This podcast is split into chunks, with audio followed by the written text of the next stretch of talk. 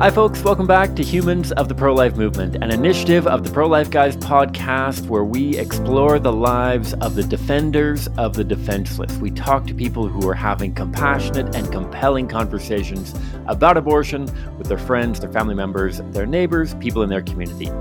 And in this series, we are highlighting the people who are actively involved in the pro life movement around the world. And I am joined by a great friend of mine and a member of the Calgary Outreach Team. Quiana, how are you doing? Doing well. Thanks for having me, Cam. Thank you so much for joining us. It's been a great joy to, to get to know Quiana over the last couple of years, and I'm excited to have her on this show. I think that she'll be a great guest, um, not to pump her tires too, too much. Um, but I'm going to throw you off, um, throw you a, a, question to start off with, Quiana, here. That a lot of people, when they think of those who are out doing pro life activism on a regular basis, they think that they must have had a, a, profound background in apologetics. They must have gotten these degrees and doctorates in apologetics, and they just love debating and arguing constantly. And that's why they're comfortable out on the street. Can you share a little bit about yourself and who you are to, to kind of make it a little bit more understandable who it is that actually gets involved in the pro life movement. Yeah, absolutely. I do not have a degree in apologetics. I actually don't have a degree in anything at the moment, but um, I come from a fairly big family and grew up. I was actually homeschooled my entire education, and now recently have been working as a nanny, um, just taking care of other people's kiddos. And so that's kind of what my work up to this point and life looks like. Other than that, I really love um, working with horses and have a horse of my own that I'm training. And I like to write as well. And so I do a little bit of historical fiction writing and that sort of thing. Very cool. I was very pleased to be able to meet your horse on on an occasion a, a couple weeks ago, I believe. And my wife is a, a, a, horse enthusiast. I've spent more hours than I ever imagined I would at um, Spruce Meadows, which is a, an international horse jumping uh, venue here in Calgary. It's one of the premier ones in the world, apparently. I know more about equestrian horse jumping than most people, um, and I never imagined that I would. So that's cool that you're into horses as well. Um, but I digress let's dive into this. Let's talk a little bit about your journey towards regular pro life outreach. I, would love to hear a little bit about how it was that you really got involved in the pro life movement and what was your journey towards being a regular apologist, somebody who goes out on street corners and, and goes door to door having conversations with people about abortion. Yeah, absolutely. Um, my initial introduction to the pro life movement and to CCBR specifically was actually when I was quite young. Um, Stephanie Gray came to speak to my older siblings' debate class. And so our family went to listen to that. And afterwards, my mom um, signed us all up for folding newsletters, thought that was a good thing for um, some kids to be able to help with. And so we did that for several years. Um, and while we were doing that, we had one opportunity to go out during um, a GAP project at the U of C, now the Abortion Awareness Project, and um, just see those conversations being had about abortion and the pictures um, and the effect that they had as well. And so that was kind of my first introduction. I think I was about um, 12 when we first went out to the university and um, have been pro life throughout my entire life, something that my mom really taught us and shared with us something that she had actually um, herself had to stand for, as I've shared with Cam before, um, that when um, she was actually pregnant with a little boy right after me, the fifth would have been the sixth child in our family, sorry. Um, won't give him my my spot in the family. But um, when she was pregnant with him, she actually found out at one of the ultrasounds that he had something wrong with him. And to this day, we're not quite sure what that was. It was something that hadn't been seen um, by the medical community before, or at least not recorded. And so when they discovered this, um, she was actually asked to abort him um, for the sake of scientific research and medical progress. And so that wasn't something she was willing to do, was actually called before a panel of um, doctors and just a medical panel um, to talk about it. And they were quite insistent that this was something that needed to be done for the furtherance of science. And so she had to stand up and defend um, her pro life views and this child inside of her and say that she wasn't willing to end his life before God did that. Um, and tragically, he didn't make it um, and did pass away. But it's something that I know, having grown up, that my own younger brother um, could have had a life that was cut shorter than it already would have been. And so knowing um, just that it is something we have to stand up for and it is something that's really close to home. Um, I think of more recently, one of my cousins was told that their daughter would have Down syndrome and they should abort her. And thankfully, they didn't. Um, but just realizing that these children are our family members, are our friends, um, kids, and are very much in need of defense. And so, had that on my heart, and progressively so. Um, one of the things that I think God really used to challenge me on that was just a verse from Proverbs 31. And I actually looked it up so I could share it with you. Um, so it just says, Open your mouth for the speechless in the cause of all who are appointed to die. And that's Proverbs 31 8.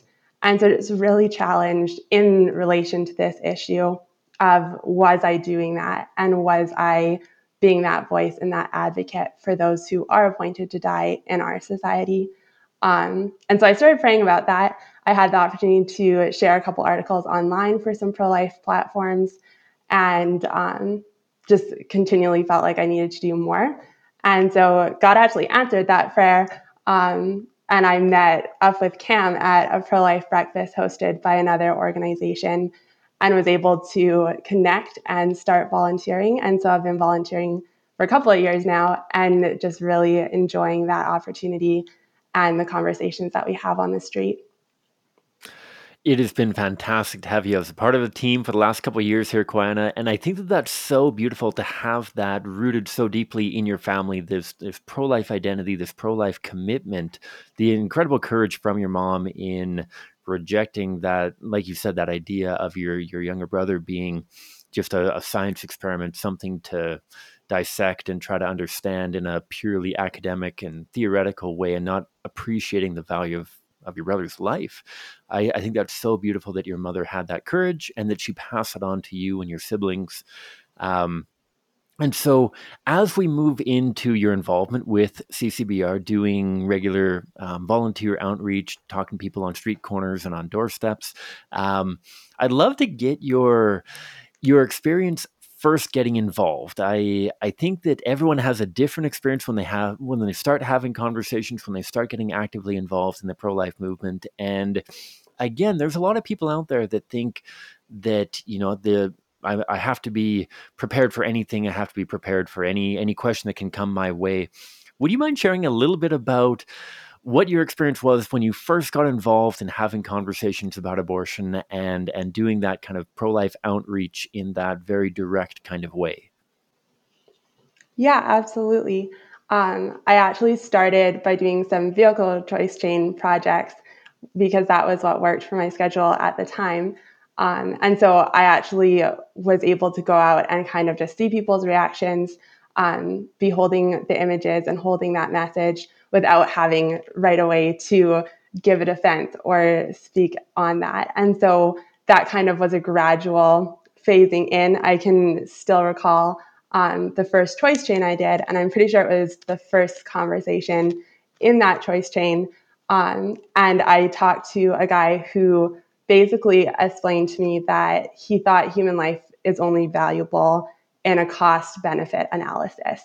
And so, if that human is of benefit to society and to those around them, that's great. But if they're going to cost more than they benefit, then it's totally fine to eliminate them. Um, and looking back on it, I think that's still one of the most difficult conversations that I have had. Um, and that was just right off the go. And so I had no idea what to say. I tried to come up with a few different arguments. And in the end, um, he kind of ended up walking away. And so I still remember that one of the other volunteers, Sebastian, came over and talked to me. And he's like, I've talked to that guy before. and you don't have to worry if that didn't go super well. Um, the next one will be better. And he was right that the next conversation was easier, and I had a bit more chance to remember the things that I wanted to say. And so that was kind of my very first introduction. And then obviously practicing more talking with other people um, and slowly phasing in. Yeah, I, I love, like I said, I love hearing about people's first conversation. I remember my first conversation that I ever had. I I was in Courtenay Comox on Vancouver Island in British Columbia. I I asked this guy what he thought about abortion. It became very evident very early in the conversation that he was very much intoxicated. And and I answered his question and it was a terrible, terrible answer. And then he asked me the exact same question again. And I was like, oh, okay, well, round two. And it was a little bit better that time. And then I, I, think I answered the same question for him five or six times before he walked away. By the end, I was quite pleased with my answer. But I'm sure that Jojo Ruba, the guy who had done the training for me, I'm sure that when he heard my answer, um, he was appalled that, that that was how I would respond to it. But yeah, I love hearing these first first experiences. And so that that was one of your first encounters. You've been in, actively involved for the past two years or so now. Um, and um, spoiler alert, we're really excited that you're actually joining staff. And I, I wonder if you could share with the audience a little bit about what the last two years of regular engagement has been like. Um, maybe maybe some of the more memorable experiences and conversations that you've had, but but just share with us what the last couple years have been like for you actively engaging in conversations about abortion. Yeah. Um, I think that progressively the more that I have volunteered, the easier it's become to volunteer, but also the more I've felt that like push and drive to do so. That at one point it was like, okay, maybe I can do this like a couple of times a month, fit it in. The point of like, what? We don't have activism this week. What am I supposed to do? um, and so just like progressively um, looking forward to actually going out on the street and having the conversations with people. Um, and then also just building the experience and the practice as I went along. Um, I'm trying to think of a couple of conversations that would have been really memorable. I remember talking to a group of girls. Um, I want to say they were probably in junior high, around 14 or so, um, and there was five of them. And when they had initially walked by, they shouted all sorts of different things, but they weren't going to stop. And one of the things I heard them talk about was what if a woman was sexually assaulted? I can't believe you're out here saying that she shouldn't have a choice. And so they actually went to one of the stores nearby and came back, and they had to come back through our display. And so I had the really cool opportunity of just like starting the conversation off of what they had said. And so as they walked by, I said, like, I heard you girls mention this when you walked by before. Could I actually talk to you about that? And we were able to have a really good conversation. Um, lots of input when you have lots of different people joining in, but to break down to the fact that they had a lot of different concerns, not just that one, um, but actually talk through some of those instead of just agree to disagree, um, which we do too often without actually having a conversation. And so I think that one really stood out to me. Um, and I would have loved to have talked to them even more um, and just seen where where the Lord would have led that. But um, yeah, just really enjoyed that conversation for sure. Mm-hmm. And and I think that's so cool to really really understand that by going out and having these conversations, we are actually making a difference. We are actually seeing people change their mind, whether it's a complete 180 or whether it's somebody walking away with a pebble in their shoe. Um, these these conversations aren't simply an act of futility. It's not simply that as Christians we're commanded to go out and and talk into the the abyss, basically, and nothing's ever going to change, but we just have to do it anyways, and we just log our time and move on with life, sort of thing. But that these conversations are actually impacting the people that we're engaging. And I think that's so, so neat. I remember um, you sharing with me a, a, story of two girls. We were doing a, a, choice chain, one of our, our outreach displays, which shows the reality of what abortion does to a preborn child at Chinook Mall. And these two, two young women walked by, and both of them had said they were completely pro abortion and and I think that within a span of like five or ten minutes, you had spoken to them about whether or not all humans should get human rights and and when human life begins And by the end of the conversation, I'm, I'm pretty sure you had said they both walked away completely pro life. And this is something maybe doesn't happen every single conversation, but you've seen it happen before, um, even if sometimes it's hard to remember all the details. But this is something that happens, right? Absolutely. Um, I uh, have actually told that story a couple of times, so it's fresh in my mind even now. But um, I recall even after they said that they were pro life, that they wouldn't have an abortion, which they had started the conversation by saying they would. Um, they actually, in their own words, told me that would make us personally pro life because we're not going to tell other people what to do. And so, with that conversation, I even had the opportunity to challenge them like, okay, so what if I told you that I was personally against the killing of two year olds? If I have a two year old, I won't kill them. But if my friend tells me they're going to kill their two year old, I'm not going to tell them what to do. I'm not going to try and help, just going to let them make their own decisions. And they were like, no, you cannot do that. Um, and so we chatted a little bit about if we can't do that with two year olds, why can we do that with the same child before they're born? And so they walked away actually asking for resources um, that they could give to their friends if they heard that their friends were in that kind of situation, um, real solutions to the problems that they may be facing. And so, yeah, that one was super encouraging. And I can think of others as well of people completely changing their mind with us on the street um, that I had the honor of being part of and being used in, and definitely good memories to look back on. Mm-hmm. And and this is something that we often have the the opportunity to share about in what we call our debriefs. These um, after we've gone out, we've done an hour or two of having conversations. The volunteer team, the staff team, whomever it is, we kind of come together and we share about how things went. We talk about the good, the bad, and the ugly, and and it makes me think, um, as I mentioned, Quan is joining our team as our Calgary volunteer coordinator. And one thing that, that she and I um, have spoken about a lot, and, and Quan, I'm wondering if you can share a little bit about the value of community within the pro life um, outreach teams that. Um, at times, I, I've said on, on numerous occasions, actually during presentations, that you don't join the pro life movement. You don't have conversations about abortion because you want to make friends you do it because you want to end abortion. You want to do it so that you save little babies' lives and change minds um, to do so. And yet, friendship and camaraderie and community are such a vital part of building and being actively involved in the pro life movement. I wonder if you could share a little bit about maybe your experience and also just some insight into the value of that that community, I guess. Absolutely. Yeah. I really appreciate um, our volunteers and the staff members as well, and consider them some of my closest friends. Um, and I would say that while you wouldn't join the pro life movement to make friends, it's a wonderful perk of being in the pro life movement. Um, and I think that just right off the start, um, generally when we go out to make friends, it starts with like small talk and like simple little things that really have no difference in the long or no importance in the long term um, run of things.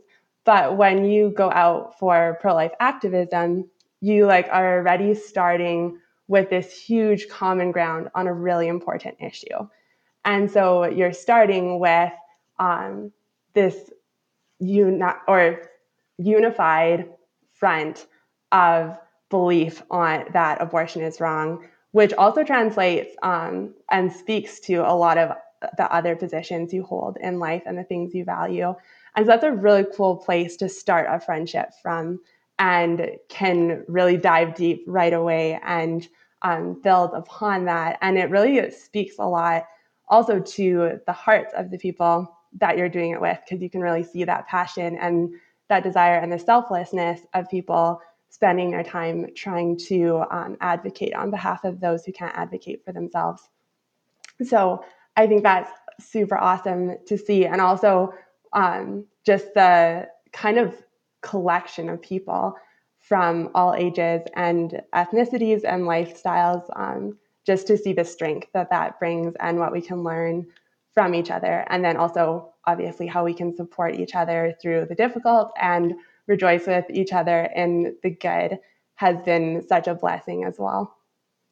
And so, bringing us to our last question here, Quiana, for those who may be watching this episode and saying, Oh, I'm just not quite ready yet to have conversations. I haven't read enough. I haven't learned enough. I'm just not ready to go out there and have conversations. I'm curious what kind of words of encouragement or, or even just um, how you would respond to that to encourage people to become actively involved, to go out and have those conversations, whether um, while doing one of our outreach projects at CCBR or even just with friends or family members? Yeah, I think that's a really good question.